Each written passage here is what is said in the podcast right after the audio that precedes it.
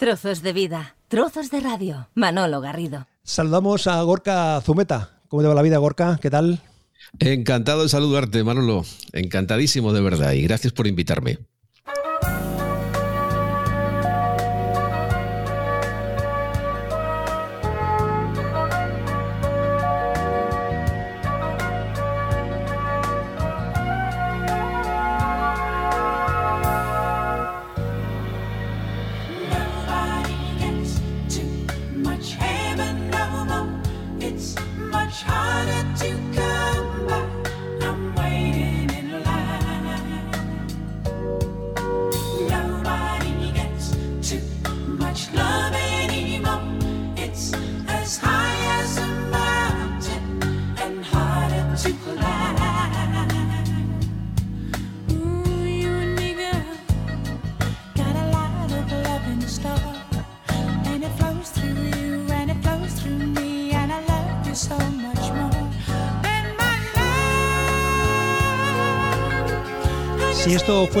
Programa musical, pues empezaríamos aquí a hablar del falsete, del estilo de los hermanos Jeep, de los Gees y sus grandes canciones, sus grandes éxitos, que han formado parte de la banda sonora de tantas y tantas personas, la música que nos ha acompañado en distintos momentos.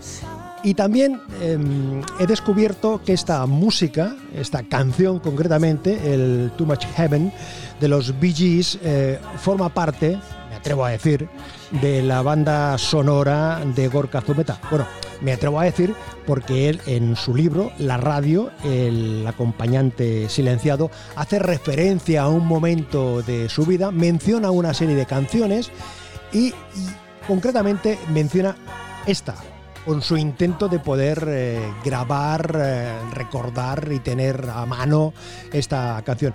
Yo no sé, Gorka, si cuando uno escucha una canción tantas veces, la escribe en un libro, eh, quedas con una persona para hablar de su libro y aparece la canción, eso tiene un componente de nostálgica, de emoción, de sorpresa de todo un poco, Manolo, de todo un poco. Sin duda forma parte de, como tú decías, de la banda sonora de las personas, ¿no?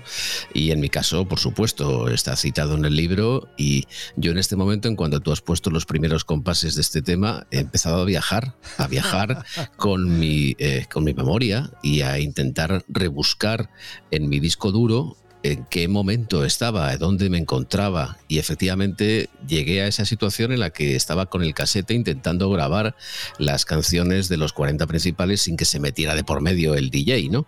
Cosas que, cosa que no conseguías nunca, ¿no? Siempre te acordabas de la familia del DJ, no porque tuviera la culpa, sino porque era su trabajo. Pero eh, sí, sí es cierto. ese es el, el enorme poder evocador de la radio, ¿no? De cómo te sitúa en tu momento biográfico en el, eh, a través del tiempo y viajas como si fuera la máquina del tiempo de H.G. Wells.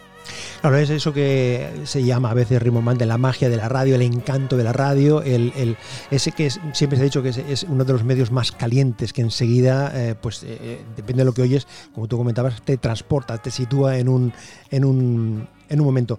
El título, Gorka, te lo había dicho en algún otro momento, pero quiero manifestarlo aquí en esta, en esta conversación, es realmente eh, provocador. La radio, el acompañante silenciado, mm, buscado con toda intención, el título de este libro. Totalmente, de forma deliberada.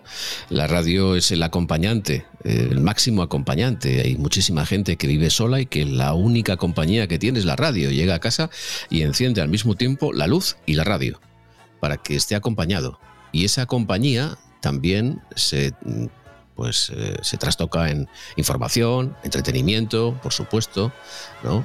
Y eh, la radio engloba todo eso y mucho más, ¿no? Y el medio no es eh, uno de los medios más cálidos, yo creo que es el medio más cálido. Yo no, no entiendo otro, no, no concibo ni, ni lo entiendo ni, ni creo que existe, ¿no? Y la radio tiene ese paso que va mucho más allá de lo que es la propia emisión, que, que, que profundiza, que traspasa el micrófono y traspasa el propio receptor hasta llegar al cerebro, de, a, la parte límbica del cerebro, ¿no? que es la de las emociones principalmente. ¿no? Por eso antes hablábamos justamente de la evocación de la música y eso lo tiene la radio, eso es la maravilla de la radio. Llámalo magia, llámalo como tú quieras, pero eh, es radio. ¿no? También debemos ser muy prosaicos con ella y, y atender a sus diferentes facetas. ¿no? La radio está en una situación un poco peculiar porque está su audiencia muy envejecida, también los comunicadores, con lo cual esto va, si sigue todo como sigue, a que en el año 2040, en una proyección que hemos hecho basada justamente en los últimos EGMs, las últimas 20 oleadas del EGM, como digo, proyección matemática y estadística, llegaríamos a una situación en la que la radio se va a encontrar con que la edad media de la radio hablada en España está en los, o estará en los 61 años. Es decir, que vamos directamente a una radio para jubilados. Y eso es lo que yo intento advertir en el libro, Manolo, y eso es de ahí viene efectivamente que ese acompañante puede verse silenciado si realmente esto llega a ese punto. Gorka Zumeta, como decíamos, es el autor de este libro, La radio, el acompañante silenciado, que lo componen distintos eh, ingredientes, distintos momentos, distintas reflexiones. Hay la participación, hay 67 entrevistas a grandes protagonistas de la radio. Déjame que mencione algunos, algunos de ellos. Eh, Luis del Olmo, Gabilondo, Carlos Francino, Jordi Basté, Carlos Herrera, Javier del Pino, Carlos Alsina, Íñigo Alfonso, Pepa Fernández, Roberto Sánchez, Carmen Juan, Sergi Más, eh, Fernando Berlín, Xavi Rodríguez o el mismísimo Fran Izuzquiza. Mm, es decir, haces una suma de estas, de las reflexiones eh, que tú aportas con las reflexiones, con las conversaciones que has tenido con, con esos 67 eh, em, profesionales. Con un prólogo no menos importante a cargo de Pepa Fernández, que me, llama la atención distintas, distintas cuestiones que ella plantea en su, en, su, en su texto introductorio, cuando habla de que la radio se oye casi siempre y se escucha solo a veces. diferenciamos claramente los oyentes, eh, esa, esa, o los escuchantes, que dice ella, entre escuchar y oír. Es que el reto del profesional, Manolo, es ese. El reto es traspasar la radio y no ser oído, sino ser escuchado. Ese es el auténtico reto del profesional. El hecho de que tú estás leyendo una información, si es un informativo de un minuto, minuto y medio, y cómo haces para captar la atención de quien te está escuchando. ¿Cómo lo lees? ¿Qué entonación le das? ¿Qué modulación? ¿Qué efectos utilizas? ¿Qué música puedes poner? ¿Qué, en definitiva, qué recursos utilizas para captar la atención del oyente? Y no solo para captarla, sino para mantenerla, que es lo realmente difícil. Esas situaciones en las que los que somos oyentes de radio hemos vivido más de una vez y a mí me encanta y me emociona vivirlas de nuevo, cuando no puedes salir del coche hasta que termina una entrevista, un reportaje, un documental, un programa, porque quieres saber y conocer el desenlace final de esa entrevista. Y eso es algo que, eh, claro, en ese mismo momento tú estás pegado a la radio, pegado a la vida que refleja esa radio. Las más de las veces, por supuesto que sí, que eh, oímos la radio de fondo y nos acompaña simplemente estando de fondo. No hay más pretensión.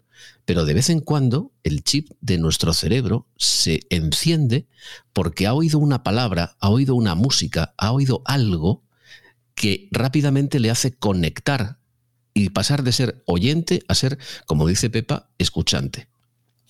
Como pueden comprobar eh, los amigos que nos están escuchando, mm, Gorko Zumeta es un hombre de radio, por su manera de expresar, por su timbre de voz, porque las reflexiones que hace Gorka Zumeta, tanto en este libro, la radio, el acompañante silenciado, como en su web, gorkazumeta.com, una web muy recomendable que desde hace ya más de 10 años eh, va escribiendo, reflexionando sobre, escribiendo y poniendo audios también sobre el mundo de, la radio. Decía, son, son reflexiones que, tú haces desde tu perspectiva de profesional. Evidentemente, el mundo académico tiene mm, hay que considerarlo siempre, pero en este caso, mm, permíteme, yo lo valoro más, creo que hay que destacar más que son reflexiones fruto de tu experiencia profesional, de tu oficio, porque estamos hablando que ser radiofonista no es una profesión, es un oficio.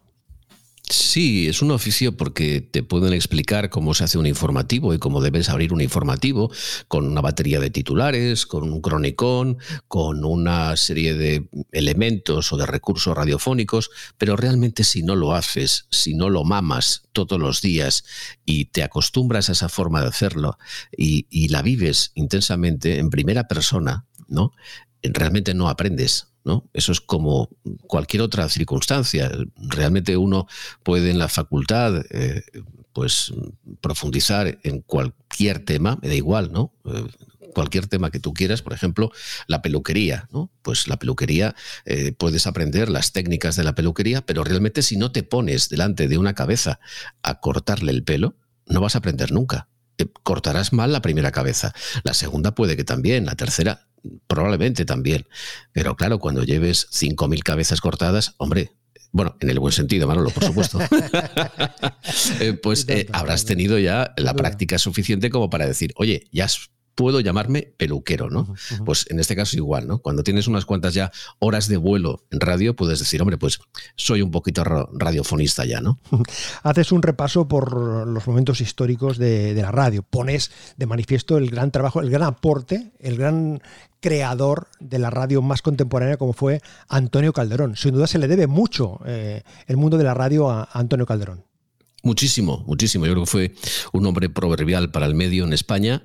Yo creo que fue el Orson Welles de, de, aquellos años en España, en la de la justamente del final de la dictadura y comienzos de la democracia, que él no era periodista, pero sí que se dio cuenta de que la información era un elemento que formaba parte consustancial del medio, cuando no se podía hacer cuando España todavía, o la dictadura en este caso, oprimía a los medios de comunicación y solamente Radio Nacional podía hacer información radiofónica, la SER tenía que conectar con, con la radio pública en aquel caso a través de los partes, los famosos partes, ¿no? Y, y no había otra posibilidad. Lo único que podía hacer la radio era intentar burlar a la censura. Sin embargo, a este señor, a este, como te digo, prohombre de la radio, al que yo creo que está poco reivindicado, eh, Antonio Calderón se le ocurrió primero crear Matinal Ser y luego Hora 25. Claro, son dos marcas de la cadena SER absolutamente eh, imprescindibles para entender lo que es la evolución de la radio, no de la SER, de la radio en este país, ¿no? Además, todavía continúan en marcha y en vigor, ¿no? Bueno, pues aquellos primeros programas, fíjate tú, imagínate un matinal SER en el que Miguel de los Santos hacía información, información entre comillas, porque no se podía hacer información. Claro, ese programa que empezó Manolo Martín Ferrán, tanto matinal como Hora 25, contó con los locutores de la época, entre los que estaba el grandísimo Miguel de los Santos, ¿no? Y otros grandes nombres que también participaron, pero no se podía hacer información, con lo cual aquello era un programa de actualidad, eh, siempre dando la vuelta para que la censura no, no metiera mano. ¿Eh? ¿Sabes? Pero bueno, siempre había muchos problemas de por medio y ahí también se cuenta en el libro como Basilio Rogado me contaba que sabían cuándo empezaban un programa, pero no sabían cómo iba a terminar ese programa, ni si ellos iban a terminarlo o iban a hacer el del día siguiente.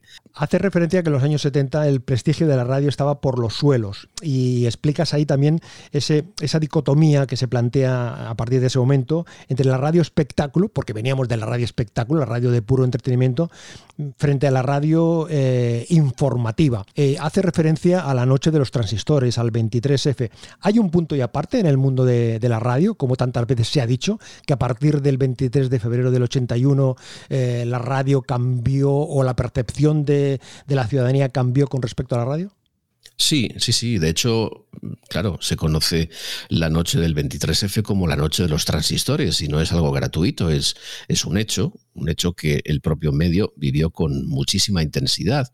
Y es que la radio a final de la dictadura, como tú bien decías, vivía un momento de, falta de credibilidad absoluto, porque la SER no había hecho información, no había podido hacer información. Por tanto, carecía de experiencia y carecía sobre todo de credibilidad.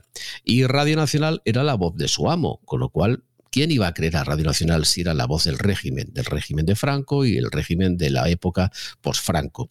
Con lo cual, mm, aquello estaba, el medio estaba bastante pachucho y eh, tanto la radio pública como la radio privada tuvieron que hacer enormes esfuerzos para relanzar el medio.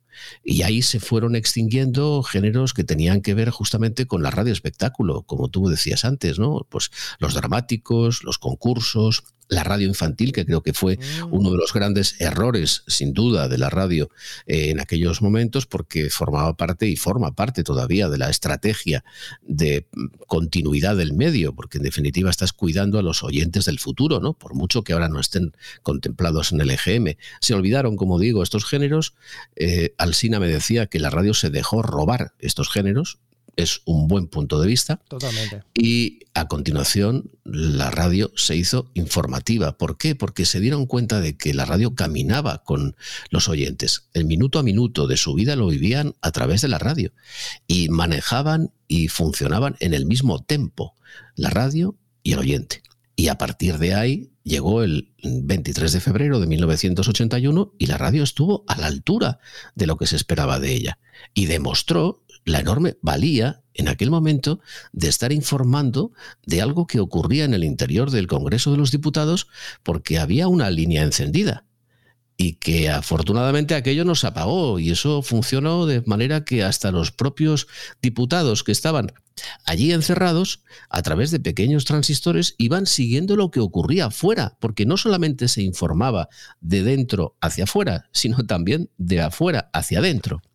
Es decir, la situación, por tanto, fue de un descubrimiento de la radio informativa como eh, se había hecho en los albores de la radio en España cuando empezó antes de que llegara la guerra civil, durante la República, eh, pues eh, se volvió a demostrar que la radio y la información seguían caminos, caminos paralelos.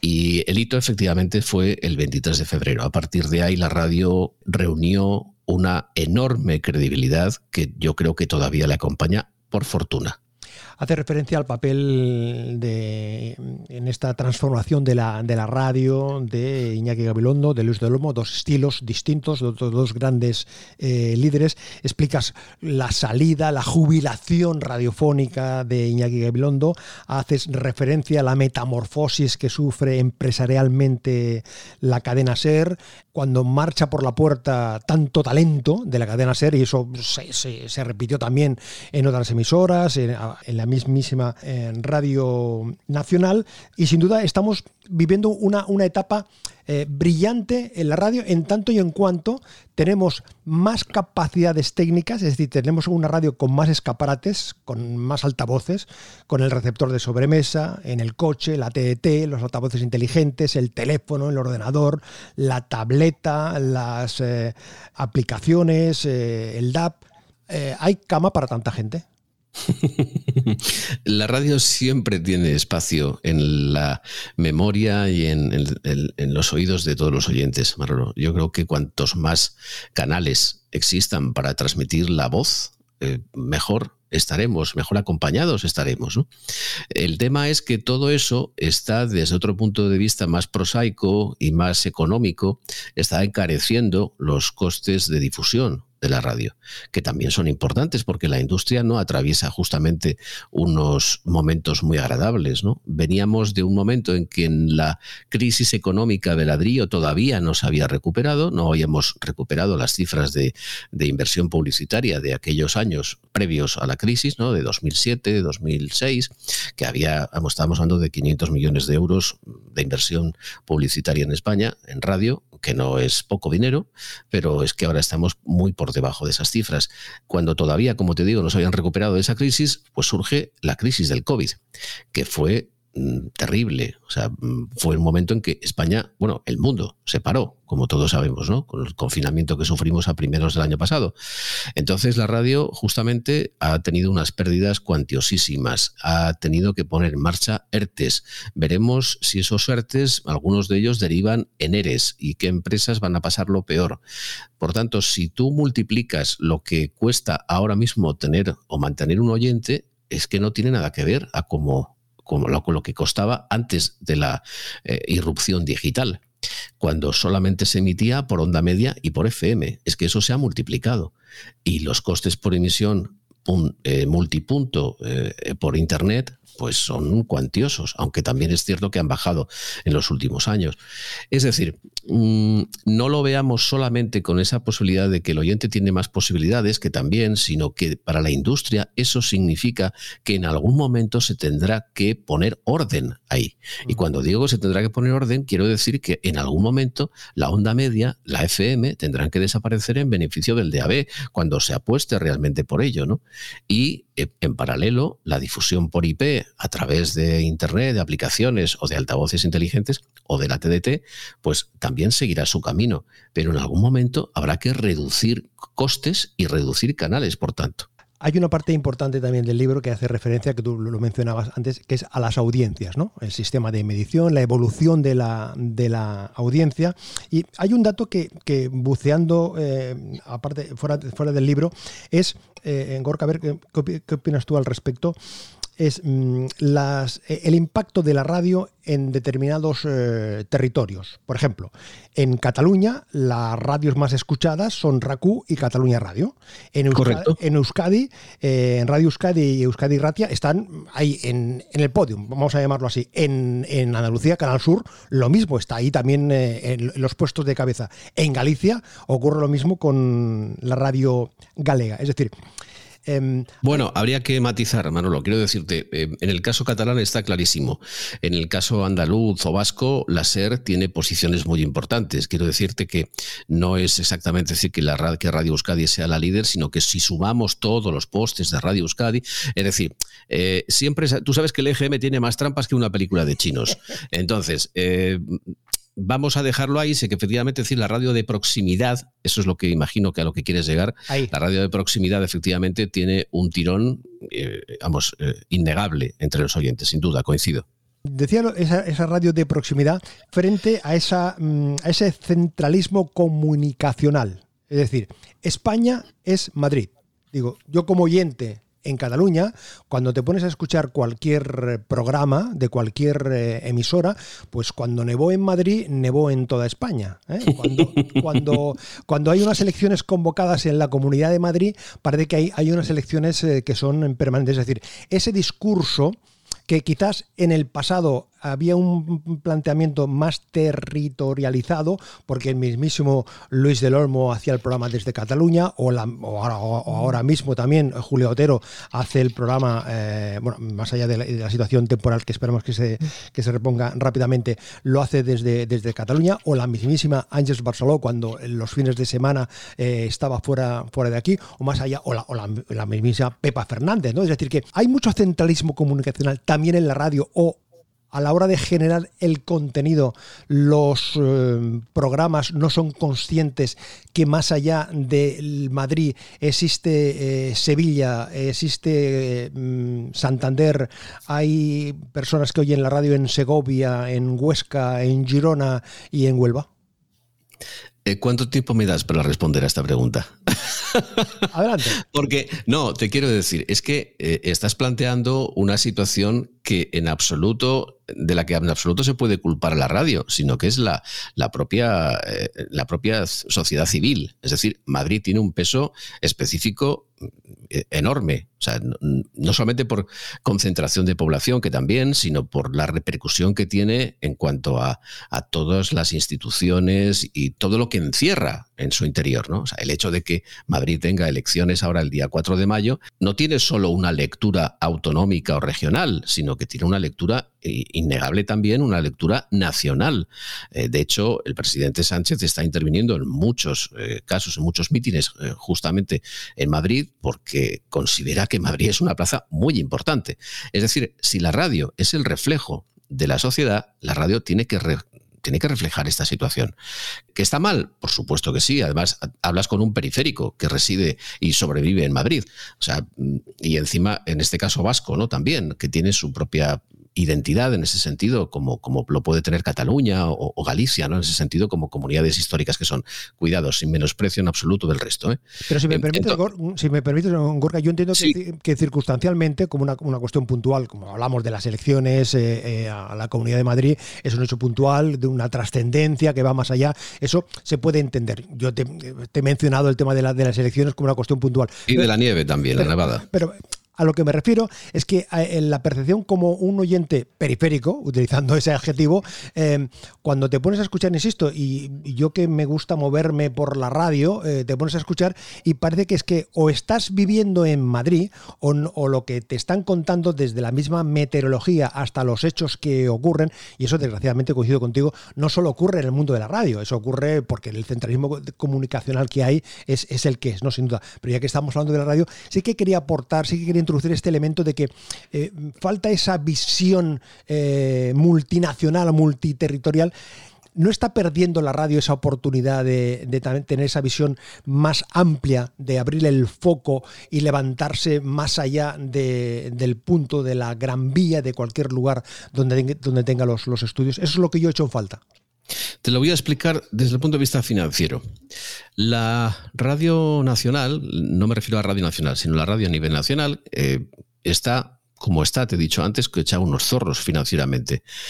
Esto no es de ahora, esto viene de la crisis anterior. La crisis anterior que al final lo que hizo mm, es reducir el músculo de las emisoras en beneficio de la cadena cadena regional en un primer caso y cadena nacional en segundo caso. Es decir, las emisoras de la radio, por tanto, están no solamente que bajo mínimos, sino que mucha de la programación local que tenían antes están justamente reduciéndose porque las, las han asumido o bien la cabecera regional o bien la cabecera nacional, como te digo. Por tanto, de las grandes cadenas hay menos tiempo dedicado a lo local.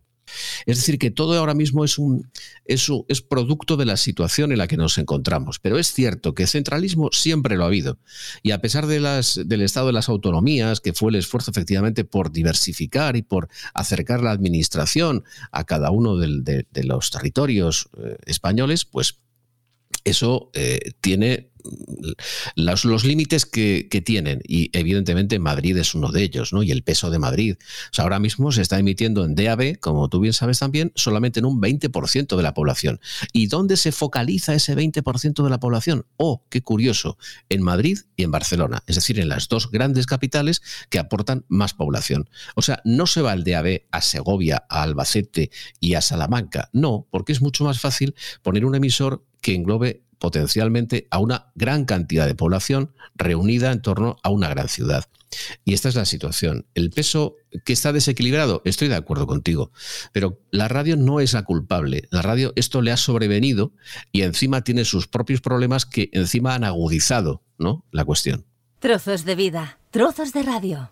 Y el futuro de la radio, los oyentes de la radio, la radio pierde oyentes. El día 13 de febrero, Día Mundial de la Radio, un servidor se le ocurrió mm, convocar a, a ocho personas de distintas edades y les preguntó algo tan sencillo, ¿qué es para ti la radio? una de las respuestas. Pues no sé, para mí la radio ahora mismo es como que no, no, tiene, no tiene como cabida en, lo que yo consumo o, con las preferencias que tengo, que tengo a día de hoy. Sí, es verdad que siempre tengo como un rifirrafe y un, un tipo de amor odio con la radio, porque al final cuando vamos con el coche o voy a cualquier lado, pues mm, dices no sé qué ponerme, pues me pongo la radio, que es como que siempre está de fondo, pero para mí ha sido como eso, algo que siempre ha estado de fondo. Sí que es cierto que la he vivido como muy de cerca, que yo creo que también eso ha sido un hándicap para mí de, pues ya, ya no quiero más radio, porque mi padre ha trabajado siempre toda la vida en la radio, pero no sé, eso a mí es como que nunca me acabo de llamar y siempre he acabado tirando más pues para, para audiovisual, o sea, televisión, plataformas, etcétera.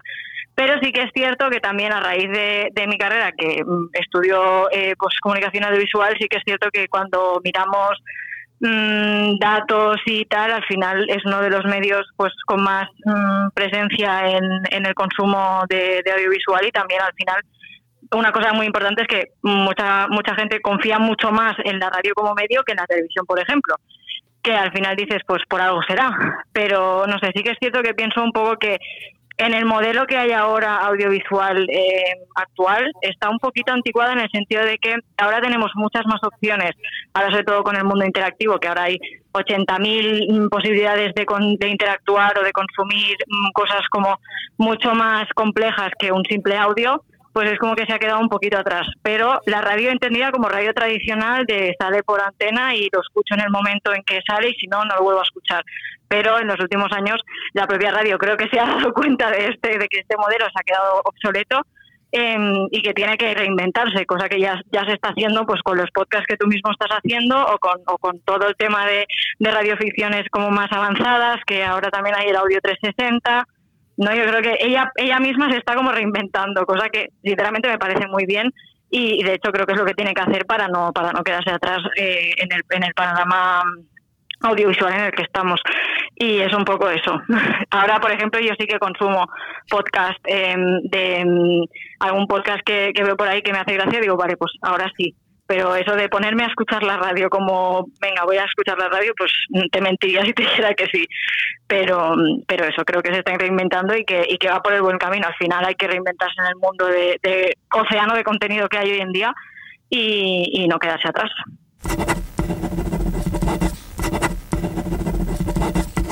Soy Carla Sánchez, tengo 21 años y ahora mismo estoy acabando la carrera de comunicación audiovisual bastante representativo de lo que piensa un segmento de la población. En este caso, Carla tiene 25 años y nos hacía estas reflexiones desde el mundo también eh, universitario. No me sorprende, Manolo. Exactamente es lo que refleja el EGM, el tan vilipendiado EGM, pero tan imprescindible EGM que marca un poco el, el sino de la radio, de la radio eh, comercial y también de la radio pública española, y que refleja la ausencia de jóvenes en la escucha de radio en directo lineal. Eh, por tanto, el podcast queda fuera, en este caso. La situación, pues es la que yo creo que se ha ganado el medio, porque independientemente de que surgiera la disrupción provocada por Internet, a través de las plataformas, especialmente Spotify, la radio tampoco ha hecho nada por atraer a esa, a esa nueva generación. Fíjate, hace 20 años los 40 principales tenían una edad media de 25,6. Ahora, los 40 principales, la radio más joven, la radio musical más joven por excelencia y tal y cual, tiene una edad media de 37,2 años, está cerca de los 40 años. Por tanto, es el reflejo de la situación en la que nos encontramos. No solamente ha envejecido la radio hablada, la radio de contenidos, no, no, es que también la radio musical. ¿Por qué hay muchas radios musicales que se ocupan de los oldies, de la música de los 80, de los 90? Porque es la música que nuestra generación escuchaba hace 20 o 30 años y nos sigue escuchando, nos sigue gustando escuchar la misma música. Y es más, yo reivindico el derecho de nuestra generación a seguir disfrutando de la misma radio que escuchábamos y que hemos escuchado siempre y que nos ha acompañado durante los últimos 30, 20, 30 años de nuestra vida o 40 en el caso de los más ancianos, de nuestros padres. En ese caso, ¿por qué vamos a tener que eh, prescindir de esa radio? Porque haya que actualizarla y haya que innovar. No, no, cuidado, hagamos otra cosa diferente para los públicos diferentes. Creemos puentes de nuevo para esas generaciones, como están haciendo en otros países, pero que en España es imposible hacer porque el dial de FM está sobresaturado, está hipersaturado y es imposible eh, introducir nuevos programas o nuevas cadenas. ¿Qué nos queda? Pues es que volvemos un poco, o nos queda la radio online o nos queda la DAB. Porque, ¿Qué es lo que está ocurriendo fuera? Porque, Gorka, de la misma forma que se ha dicho muchas veces que la radio musical era la puerta de acceso al mundo de la radio, de una parte importante de la, De, la población, como nos planteaba eh, Carla, eh, el podcast puede ser también la puerta de entrada para un segmento de la, población hacia, hacia los contenidos eh, de audio, sean en bajo demanda, sean online. Sí, yo estoy convencido. El futuro de la radio es podcast. Yo estoy convencido de eso y, muchos me critican la vehemencia o la claridad con la que lo afirmo. Pero es que. La, eh, la radio manda también en podcast. Sí, pero es que date cuenta, estamos hablando de hábitos de escucha, Marolo. Estamos hablando de que Internet ha cambiado radicalmente los hábitos de escucha de las nuevas generaciones, de los que son nativos digitales. Tú y yo somos inmigrantes digitales, no nos, no nos engañemos. Sí, señor. Nos ha costado, no nos ha costado lo nuestro, pero nos hemos tenido que adaptar a las nuevas circunstancias y tecnologías. Vale, lo hemos conseguido, unos más, otros menos. En cualquier caso, hemos sobrevivido al reto. Pero es que ellos no, ellos son nativos digitales. Y con Internet han introducido un nuevo hábito que la radio no tiene y no puede competir con él. Es el que lo quiero, lo tengo. Es decir, la inmediatez en la, eh, en la solicitud de un contenido. Lo que yo pongo en duda es que el podcast sirva para que en el futuro los jóvenes, conforme vayan eh, aumentando de edad, se acerquen a la radio. No, porque si no existe el hábito de escucha de los jóvenes de radio lineal, es muy difícil que eso se adquiera con 40 o 50 años. Es muy difícil. Decías tú lo de la música, que se ha perdido ese puente, pero es que ah, nos quedan otros puentes, otros puentes como por ejemplo puede ser el deporte, que me parece estratégico eh, como los jóvenes se acercan a los deportes en la radio, y es más, muchos de los estudiantes que se eh, dedican a la radio quieren ser comentaristas deportivos y hacer sus estudios y sus másteres para llegar a ese mundo, al mundo del deporte en la radio. Por tanto, hay una gran atracción que se genera entre los jóvenes y los deportes en la radio. Podría ser, por tanto, un puente extraordinario. Y el segundo elemento, justamente después del deporte, es el humor no nos olvidemos de que el humor también es intergeneracional en muchos casos. El único contenido que yo puedo poner en el coche cuando voy con mis hijos y para que no se pongan los auriculares y se aíslen de mí es nadie sabe nada de buena fuente porque nos reímos toda la familia con las eh, barbaridades de Berto Romero y Andreu Buenafuente. Por tanto, hay dos elementos clave que yo creo que son el humor y el deporte para que los jóvenes se puedan volver otra vez un poco a la radio ¿no? y crear realmente personajes, líderes, influencers, porque el modelo de youtuber es el modelo de la radio de toda la vida, el modelo del DJ que cuando decía este disco es bueno, había colas en las tiendas de discos para comprar ese disco. Eso se ha perdido por una serie de circunstancias, los consultores de por medio, etcétera, etcétera. Pero en cualquier caso, esa figura habría que recuperarla como la están recuperando en otros países, aunque también en emisión simultánea en YouTube. Es decir, nuevos lenguajes, nuevos tiempos. ¿Se pueden hablar de diferencias entre podcasts nativos y podcasts sacados de un programa? Yo no quiero entrar en esa guerra de nativos o, radio a la carta, si se llama radio a la carta o se debe llamar podcast.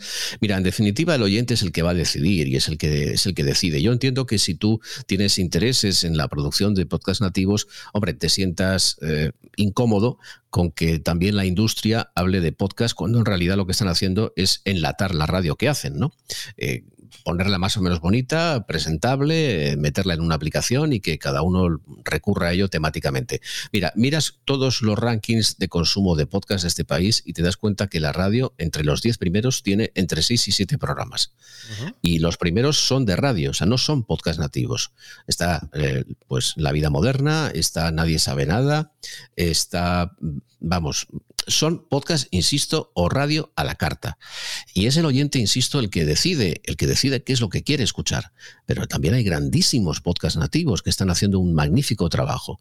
Eh, ahora podríamos hablar muchos de ellos. Yo, el primero que me viene a la cabeza es el que fue el premio Ondas el año pasado, Ex-Rey, justamente producido por eh, Tony Garrido y dirigido por Álvaro de Cózar sobre la vida real, real, no entre comillas, sino la vida real del, eh, del rey emérito, ¿no? Juan Carlos I de Borbón.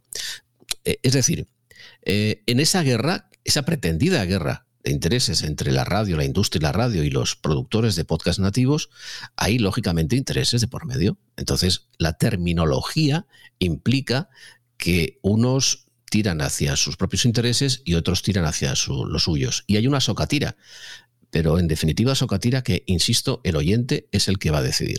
Hay un post en tu web que, lo titulas La batalla por el negocio del podcast. Mm, claro, aquí se da otra circunstancia y es que mm, hay contenidos de mm, plataformas, o sea, hay, plataformas de contenidos de podcast que son eh, bajo suscripción. Es decir, que para poder escuchar eso tienes que hacer una aportación eh, económica.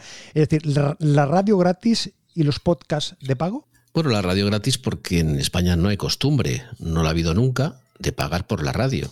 Hay que remontarse a, vamos, a los primeros años de, yo diría los años 40, los años 50, en los que había clubs de radio, el club de radio, por ejemplo, de Radio Madrid o el de Radio Barcelona, en los que los oyentes se hacían miembros de ese club porque se sentían orgullosos de pertenecer a Radio Barcelona y a Radio Madrid y financiar con sus aportaciones, pues eh, la tienda de electrodomésticos que tenían las radios, por ejemplo, entonces, o que vendían aparatos de radio, o que tenían determinadas ventajas para los oyentes, pero nunca se ha pagado por la radio como sí se hace, por ejemplo, en Estados Unidos, donde sí hay costumbre de pagar por la radio.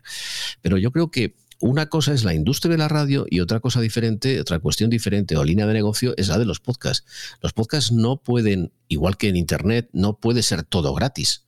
Llega un momento en que habrá que pensar en si si la publicidad da para pagar todo ese tipo de cosas. Porque cuando tú no lo pagas, alguien lo paga por ti. Eso no lo olvidemos. Cuando nosotros no pagamos los podcasts de Podium Podcast, por ejemplo, la cadena SER lo está pagando la publicidad. Pero en algún momento ocurrirá que eso ya no será gratis. Pues es que me parece la propia evolución de los acontecimientos. Si te decía antes que la situación financiera es la que es y no parece que vaya a mejorar en lo sucesivo y que cada vez los costes son mayores y que cada vez las circunstancias obligan a pensar en nuevas líneas de financiación, pues tendremos que llegar a una situación en la que, oye, si usted quiere escuchar esto, pues a lo mejor con un par de euritos o tres euritos, pues lo solucionamos. Pero claro que muchos tres euritos hacen mucho dinero y entonces ya las cosas cambian, ¿no? Y, la industria puede salir adelante. Eh, lo que sí te digo también es que no hay familia o economía familiar que aguante, que mm. esté suscrito a Netflix, HBO, a Prime, que también tengas eh, Spotify, que tengas, eh, yo qué sé, Podimo. Eh, que te suscribas también al país, al mundo, a la razón. No, esto ya es imposible. O sea, hay que decidir y, mm. y, hay que decidir. Y esto también va a hacer, que también lo comentaba justamente en ese post al que te has referido antes, esto va a hacer que muchos medios pierdan influencia porque su ámbito de actuación y de influencia se ha reducido justamente por la barrera o por el muro que han impuesto por su propia necesidad financiera. Y dice Gorka Azumeta en su libro, la radio seguirá contándonos la vida, informándonos de lo que nos pasa, cerca y lejos de nosotros, y tratando de explicarnos por qué ocurre lo que nos pasa. Y le ayudará en esa labor el podcast, desprovisto de las prisas en la producción a que nos conduce el directo, que tanta adrenalina nos inocula a quienes siempre hemos vivido la luz roja con intensidad y respeto al oyente.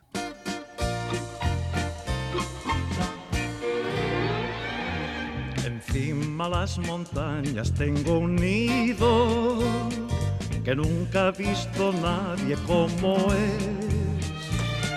Está tan cerca el cielo que parece que ha sido construido dentro del el gran Jorge Sepúlveda, no me resisto a concluir esta conversación eh, con eh, Gorka Zumeta sobre su libro La radio, el acompañante silenciado, porque tú haces referencia también al inicio, cuando tu Donosti de tu vida, llegabas a casa y lo que sonaba en la radio eran canciones de este estilo y te pegabas ahí a la oreja y a partir de ahí fue creciendo en ti el amor hacia la radio. Sí, la casita de papel, claro. Sí, sin duda, de tener muchísimos recuerdos, ¿no? Eh, como ella, pues otras muchas canciones que te las encontrabas, te, dabas de bruces con ellas, ¿no? Y no entendías nada, pero aquello se te pegaba, ¿no? Y, con esos otros nombres, otros muchos nombres que entonces empecé a, entender, como Beatles, como Rollins, como eh, Engelbert Humperdinck, uno de los crooners más, más famosos de, de toda la historia, de, como Tom Jones, eh, es decir, los bravos, los, eh, los relámpagos, en España, por ejemplo, ¿no? pues nombres que, que te los encontrabas con una música que, claro, la música lo que tienes que es justamente el, el lenguaje universal, ¿no? Decía Iñaki que no sabemos cómo habla Dios, en qué idioma habla Dios, ¿no? Pero desde luego la música sí que sería un gran lenguaje, un lenguaje universal eh, que entendemos todos perfectamente, ¿no? Y la radio justamente es uno de los elementos clave que utilizan sus comunicaciones, ¿no? Entonces la radio va, va, a seguir viviendo. No sabemos si se va a llamar radio, se va a llamar audio, se va a llamar podcast, se va a llamar como se llame. Pero siempre que haya alguien que quiera contar una historia y alguien que quiera escucharla y disfrutar con ella, habrá radio el acompañante silenciado, la radio Gorka Zumeta con el prólogo de Pepa Fernández. Gracias Gorka por el libro, por ese compendio de reflexiones, ese compendio de conversaciones y gracias por compartir este ratito con nosotros. Gracias a ti por la invitación y la oportunidad de estar charlando en un podcast, no nos olvidemos, con tus oyentes, que son muchos, y un saludo muy especial ahora de tú a tú, justamente cuando estamos tocando el final Espero de corazón que haya resultado positivo y provechoso para, para tus oyentes. Un abrazo, amigo. Un abrazo fuerte. Trozos de vida, trozos de radio. Manolo Garrido, un placer acompañarte.